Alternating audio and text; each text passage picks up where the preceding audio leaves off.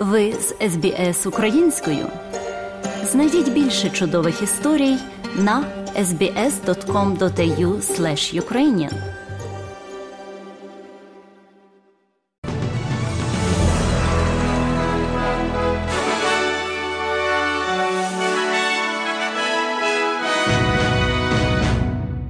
Розпочалася 512-та доба широкомасштабної збройної агресії Російської Федерації проти України. Один рік, чотири місяці та 27 діб триває спротив сил оборони. Рахуючи з минулого четверга, 13 липня, по середу, 19 липня поточного року, захисники України знищили майже 4 тисячі осіб особового складу ворожої армії, два командні пункти, 11 складів боєприпасів, 15 засобів ППО, 33 танки та 69 одиниць бронетехніки, 170 артсистем та 20 реактивних систем залпового вогню, 127 одиниць автотранспорту і автоцистерн а також чотири інші важливі цілі, завдавши майже сотню авіаударів по позиціям противника. Про поточну обстановку на фронті станом на ранок 19 липня розповідає речник Генерального штабу збройних сил України Олександр Штопун.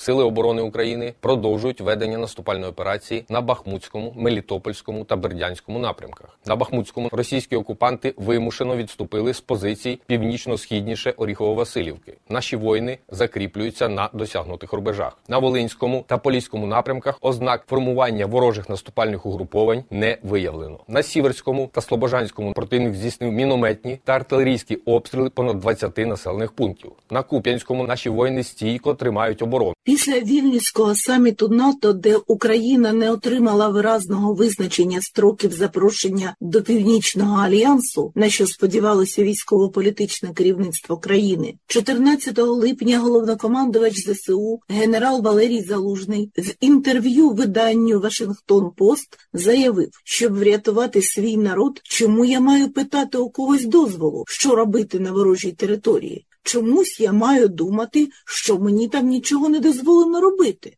Чому? Тому що Путін застосує ядерну зброю дітям, які вмирають, однаково.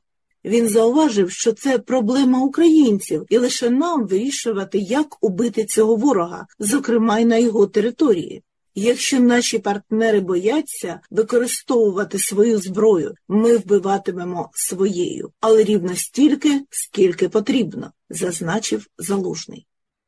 Відтак, 16 липня соцмережами ширилося яскраве відео з окупованого Севастополю. Російська протиповітряна оборона полювала за надводним безпілотником, що летить вздовж пірса. Однак начальник об'єднаного координаційного прес-центру Сил оборони України, капітан першого рангу Наталя Гуменюк, заперечила причетність України до інциденту. Повернусь до особливостей гібридної війни. Дуже часто окупанти, поки не мають е, можливості виправдати свої дії, або щоб переконати населення тимчасово окупованих територій в тому, що вони максимально працюють над е, забезпеченням їх безпеки, вони дуже часто створюють ось таку бойову картинку, і, зокрема, дуже потужно реагують на інформаційні повідомлення, побачивши такі потужні заяви головнокомандувача, вони цілком здатні забезпечувати подібні провокації. Можливо, заява Наталії Гуменюк була зроблена з метою дезінформації ворога, а політ надводного дрону в Севастополі репетицією перед наступною ключовою подією тижня, що сталося 17 липня. Близько о пів на четверту ранку за місцевим часом в результаті вибуху обвалився один з прольотів автомобільної магістралі Кримського, він же Керченський, мосту. Загинуло подружжя двоє туристів з Білгородщини, які прямували автівкою в тимчасово окупований Крим. Їхня донька підліток отримала нескладні поранення.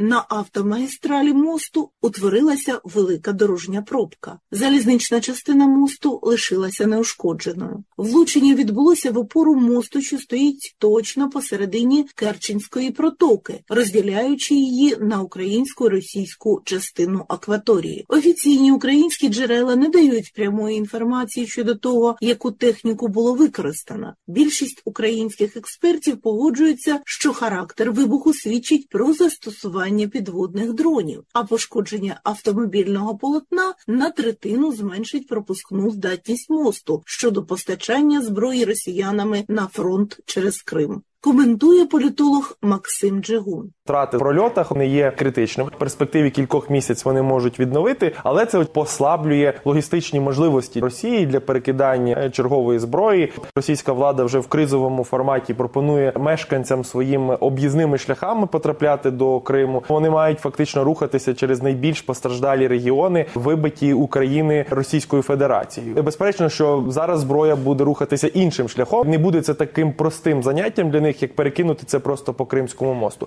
Російська Федерація офіційно вийшла із зернової угоди, яка дозволяла експортувати українське продовольство із чорноморських портів, незважаючи на війну. Росія повідомила про це Туреччину, Україну та секретаріат ООН. Термін угоди спливав саме 17 липня. Президент України Володимир Зеленський прокоментував рішення Росії. Ніхто не має права руйнувати продовольчу безпеку будь-якого народу. Якщо якась там купка людей десь там в Кремлі вважає, що вони нібито мають право вирішувати, чи буде їжа на столах в державах різних, то світ має можливість показати, що шантаж не дозволений нікому. Чорноморська зернова ініціатива може і повинна працювати і надалі. Якщо без Росії, то без Росії. Угода щодо експорту зерна це угода з Туреччиною і ООН. Я направив офіційні листи президенту Ердогану і генсеку ООН Гутерішу з пропозиціями продовжити роботу Чорноморської зернової ініціативи або її аналога в тристоронньому форматі. Україна, ООН, Туреччина спільно можуть забезпечити роботу продовольчого коридору та інспектування суден. У ніч на 19 липня поточного року російські війська атакували військові та цивільні об'єкти України з південного напрямку крилатими ракетами повітряного, морського та наземного базування, а також іранськими дронами шахет. Протягом кількох хвиль атак противник задіяв 16 калібрів, 8 крилатих ракет Х-22, 6 крилатих ракет Онікс, одну керовану авіаційну ракету Х-59 та 32 ударних БПЛА типу Шахед-136, дріб 131. Силами ППО знищено 14 ракет та 23 шахеди. Загалом протягом минулої ночі 63 засоби повітряних атак було спрямовано на Житомирську, Київську, Кіровоградську, Дніпропетровську, Миколаївську та Одеську області. Основний удар прийшовся на Одещину. Про наслідки та постраждалих говорить очільник громадської ради при Одеській обласній військовій адміністрації Сергій Братчук. Пошкоджено багато багатоповерхівок. Шість людей звернулися до медичних працівників. Серед них хлопчик 9 років. Основна мета ворога удар саме по промисловій та портовій інфраструктурі. Влучання два склади з тютюновими виробами та з фейерверками. Вони детонували. Влучання в портову інфраструктуру призвели до руйнування резервуарів з олією, резервуарів для збереження зерна. Також пошкоджено техніку цій портовій інфраструктурі. Також 19 липня близько другої ночі дронами камікадзе шахет, а потім близько четвертої ранку ракетними обстрілами атакували російські війська територію Миколаївщини. Зокрема, курортне містечко Коблево, де апріорі не могло бути військових об'єктів, оскільки воно перебуває далеко від лінії фронту. Коментує очільник Миколаївської обласної військової адміністрації Віталій Кім. Під обстріл потрапили рятувальники, які тушили вже пожар. Росіяни це розуміли і вдарили повторно для того, щоб більше зашкодити цивільним. Дві жінки постраждали. У нас є перехоплення. Це обстріл по цивільній інфраструктурі, для того, щоб згенерувати картинку, що вони там за Кримський міст нам обстріляли. Що ми боїмося. На нас це не працює. Нагадаю, що Кінбурзька коса в нас під окупацією. Там три населених пункти. То вони звідти обстрілюють Очаків і Коцуруб зі всього підряд. Унаслідок російського обстрілу 19 липня у порту Чорноморськ згоріло 60 тонн зерна, готового до відправки морським коридором коридорам. Відправка затримувалася протягом двох місяців. Частково це було пов'язано з ембарго на вивіз українського збіжжя, накладеного європейськими країнами. Згідно нього, Україна не експортує пшеницю, кукурудзу, ріпак та насіння. Термін ембарго мав спливати 15 вересня, але міністр сільського господарства Угорщини Іштван Нать заявив, що Угорщина, Болгарія, Польща, Румунія та Словаччина хочуть продовжити заборону на експорт української продукції щонайменше до кінця року. У підсумковому виступі 19 липня президент Володимир Зеленський сказав, що саме те зерно, яке згоріло в Чорноморську, готувалося до відправки в Китай. Цей удар терористів доводить, що їхня мішень не лише Україна і не лише життя наших людей у портах, які були атаковані. Сьогодні зберігалося близько мільйона тонн продовольства. Саме той обсяг, який вже давно мав би бути доставлений в країни споживачі в Африці в Азії. В портовому терміналі, який постраждав цієї ночі, найбільше від російського терору зберігалось 60 тисяч тонн агропродукції, що призначалось для відправки в Китай. Тобто всіх зачіпає російський терор. А тим часом ще від 10 липня російські загарбники використовують порт окупованого Скадовська на Херсонщині для вивезення українського зерна до російських портів. Про це повідомив речник Генерального штабу ЗСУ Андрій Ковальов.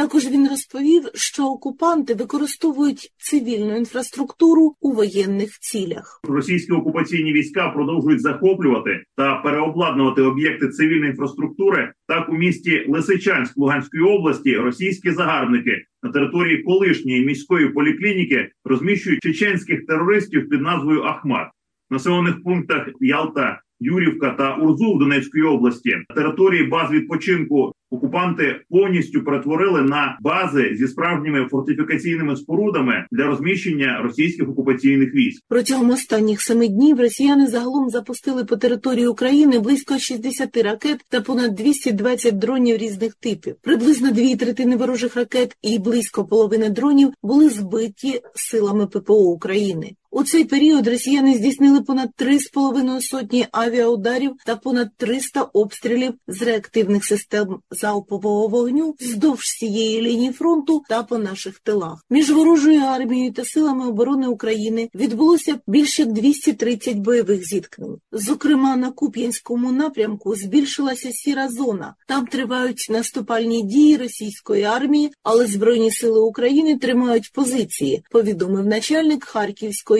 обласної військової адміністрації Олег Синігубов. Кілька днів росіяни проводили активні штурмові дії, однак успіхів не мали. Декілька населених пунктів потрапили під вогонь, і на їх території проводяться бойові дії. Наші збройні сили свої позиції тримають. Ворог там накопичив великі сили, як для того напрямку. Накопичення йшло поступово, тому несподівано для наших збройних сил там не мали місця. Були обстріли Богодухівські, Чугуївський, Харківський район. Зруйновано кілька житлових будинків. Є на жаль, постраждалі цивільні. Підконтрольна Україні частина Луганської області постійно перебуває під обстрілами російської армії. А на окупованій населення позбавлене нормального водопостачання, медичного обслуговування, доступу до ліків і перебуває під тиском примусової російської паспортизації. Зокрема, працівникам Алчевського металургійного комбінату поставлено умову переоформлення документів до кінця липня поточного року під загрозою звільнення, говорить начальник Луганської обласної військової адміністрації Артем Лісогор. Без російського паспорту неможливо зробити майже нічого, не оформити соціальні виплати, мають змінити номери на машинах на ЛНР, ДНР. Навіть це неможливо зробити. Жодна дитина, випускник, який випускався, не міг отримати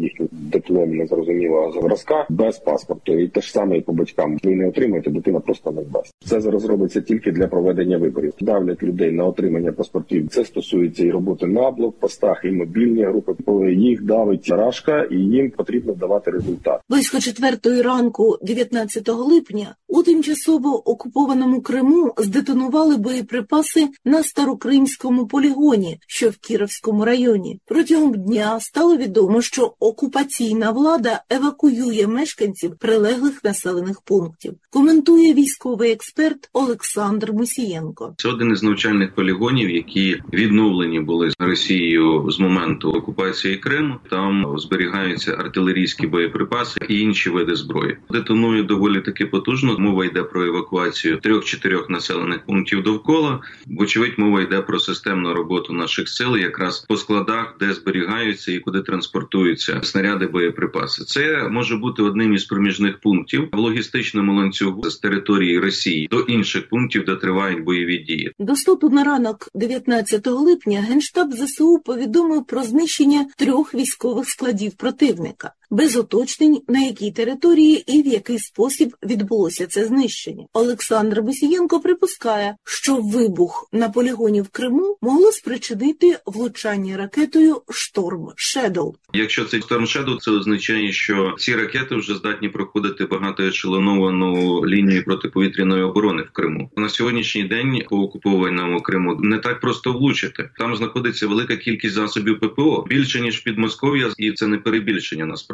Тому проходження такої ешелонованої ППО це велике досягнення. Я схиляюсь до цієї версії, хоча диверсія вона теж має право на життя. І це пов'язано з тим, що йдуть наступальні дії на Бердянському Мелітопольському напрямках. Українським силам оборони відомо, що до Білорусі активно прибувають вагнерівці. Втім, ми готові до будь-якого розвитку подій на півночі України, говорить командувач об'єднаних сил збройних сил України, генерал-лейтенант Сергій Наєв. Прорито більше ніж 40 кілометрів протитанкового рову. Утворено більше ніж 30 тисяч всіляких мінних пасток.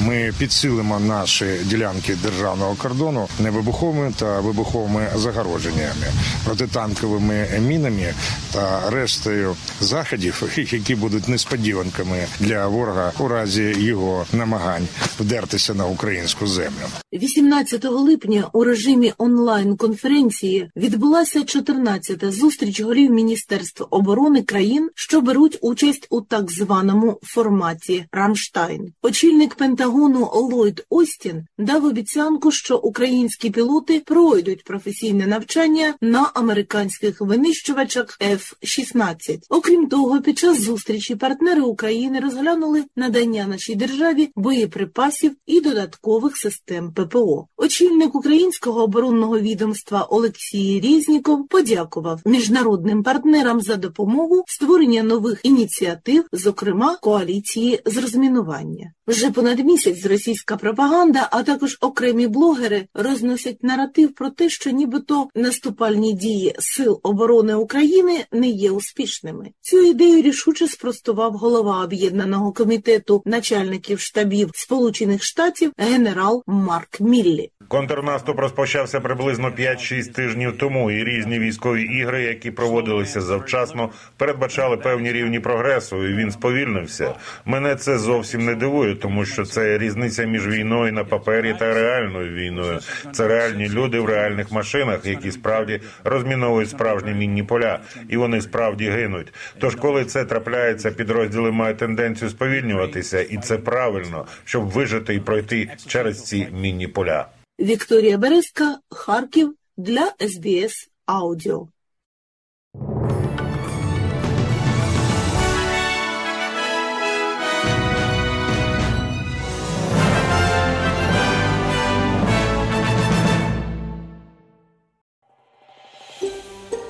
Хочете почути більше подібних історій? Слухайте в Apple Podcast, Google Podcast, Spotify або будь-якому іншому місці.